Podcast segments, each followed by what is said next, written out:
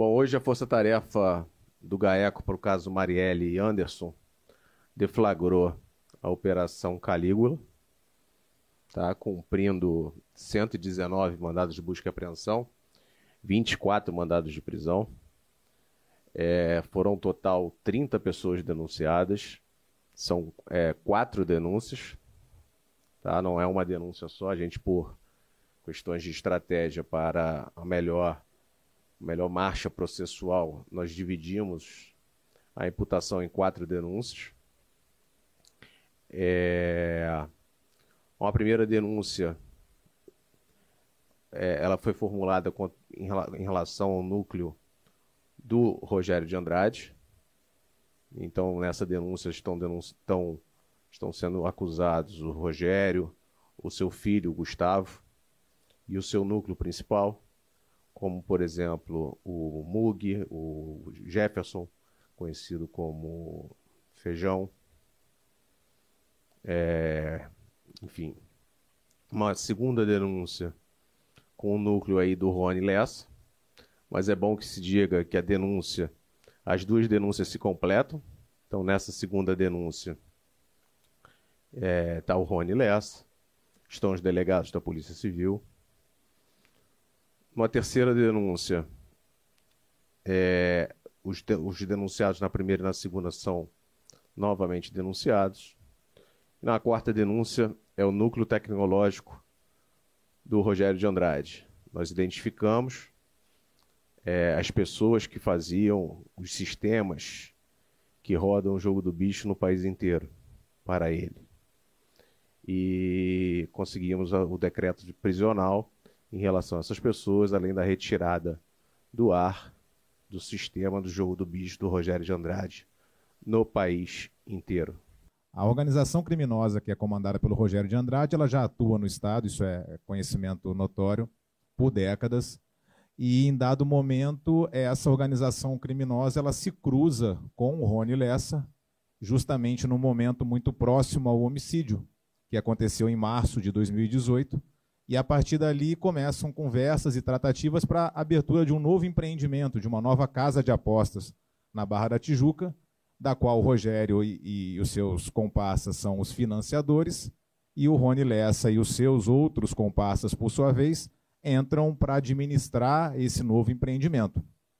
E no mesmo dia da abertura dessa casa de apostas na Barra da Tijuca, ela foi fechada pela Polícia Militar, numa operação, e a partir dali se inicia a conexão com o núcleo de corrupção, porque a organização criminosa passa a buscar meios de desembaraçar o local que tinha sido interditado pela polícia, a, passa também a atuar na tentativa de resgatar as máquinas caça-níqueis que tinham sido apreendidas, algo em torno de 80 máquinas, e também de celebrar novos acordos de corrupção com diversas instâncias da polícia para que o bingo voltasse a funcionar e não sofresse o mesmo fechamento que aconteceu naquela oportunidade. E aí a operação ela, ela passa a, a compreender que toda essa estrutura criminosa ela só existe basicamente porque ela é calcada em dois pilares. É a violência, e a violência ela é notória, diversos homicídios eles são apurados, é, deveriam ser apurados, mas são relacionados à contravenção, e ao lado disso a corrupção. Sem essa corrupção, é, especialmente nesse caso na denúncia demonstrada com esferas policiais, tanto da polícia militar quanto da polícia civil, é, essa corrupção ela atua como alicerce para proporcionar o prosseguimento dessas atuações. E aí, nesse cenário, entram os denunciados, que são agentes públicos. O episódio é, da máquina de caça-níquel foi algo marcante, porque as mensagens indicaram tratativas realizadas com a 16ª DP, a Delegacia da Barra, e após um acordo é, em troca de um pagamento, essa organização criminosa estacionou caminhões na delegacia e de lá retirou as 80 caça, máquinas caça-níqueis apreendidas que voltaram à atividade. A gente teve hoje 14 presos, tá?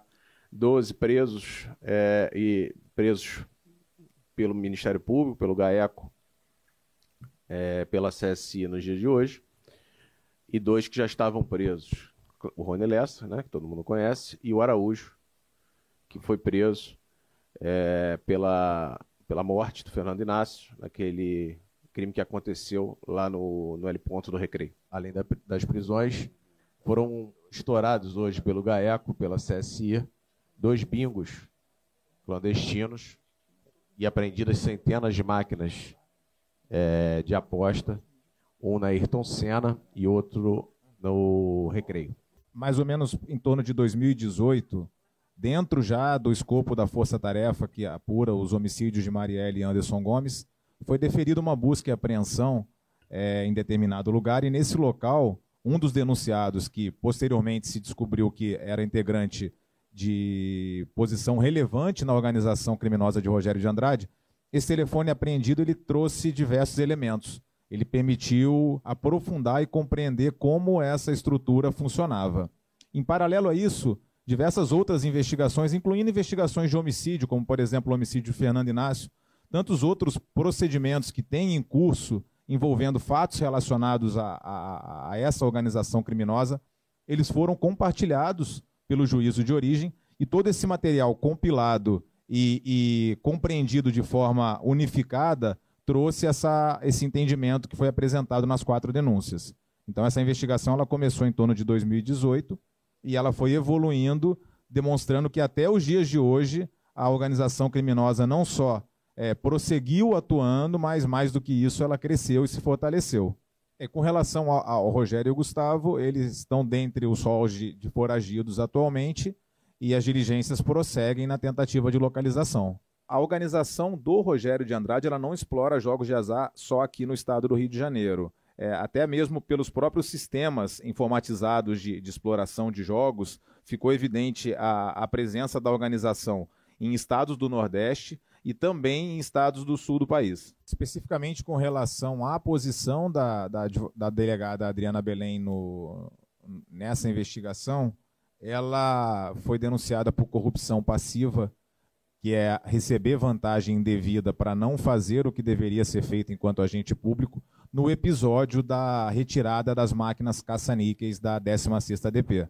Na ocasião em que aconteceu essa, essa retirada de máquinas, a doutora Adriana ela era titular da 16ª DP, e aí, por intermédio do doutor Marcos Cipriano, foi agendada uma reunião com a Adriana Belém, Jorge Camilo, que era o policial de confiança dela, que inclusive já foi denunciado anteriormente por organização criminosa na Operação Intocáveis, e essa reunião intermediada pelo Dr. Marcos Cipriano proporcionou que Rony Lessa se, se encontrasse com ela e a partir dali começaram as tratativas para essa retirada de máquinas. As tratativas elas se desenvolveram por alguns dias, até que culminou com o comparecimento dos caminhões enviados por Rony Lessa para a retirada das máquinas da 16ª DP. Posteriormente à, retirada das máquinas, é, todo o episódio teve o seu desfecho com a cobrança dos valores devidos por Jorge Camilo, e essas cobranças elas foram repassadas a Rogério de Andrade e ao grupo dele para realização do respectivo pagamento. O doutor Marcos Cipriano ele foi denunciado por, como integrante da Urcrim. Por isso que foi, de, foi pedido e foi decretada desde, desde início a sua prisão preventiva. A doutora Adriana Belém ela foi denunciada inicialmente por corrupção passiva, por um ato de corrupção passiva. Então nós pedimos, e o juiz assim entendeu, inicialmente pela decretação de medidas alternativas à prisão. Mas a partir do momento em que se vai à casa de um agente público se encontra 1 milhão e 800 mil em espécie, é evidente que o cenário muda. E por isso o GAECO requereu, ainda na parte da manhã, a decretação da prisão preventiva da doutora Adriana Belém. E a, o pedido foi acolhido pela vara especializada na pessoa do doutor Bruno Rulieri. Em relação a essa apreensão, vale fazer só um breve introito, porque, primeiramente, dentro da suíte da doutora Adriana, nós encontramos cerca de 60 mil reais dentro do cofre dela. E ela mencionou que era o único dinheiro que ela tinha em casa, até ponderou com a gente que era o dinheiro que era para fazer o pagamento das contas da família, que ela ia, não ia conseguir honrar o pagamento das contas se aquele dinheiro fosse apreendido. Eu falei para ela que estava cumprindo uma decisão judicial, não podia prevaricar e ia apreender de qualquer forma. E ela assim, afirmou categoricamente que era o único dinheiro que havia na casa. Não obstante, quando fomos ao outro quarto do filho dela, dentro de uma mala grande, é, nós perguntamos o que havia ali dentro. É, ela e o filho mencionaram que era uma outra mala, mas era uma, era uma, mala pesada. Eles disseram que não tinham como abrir, que não se lembravam da senha da mala, era, era com um códigozinho.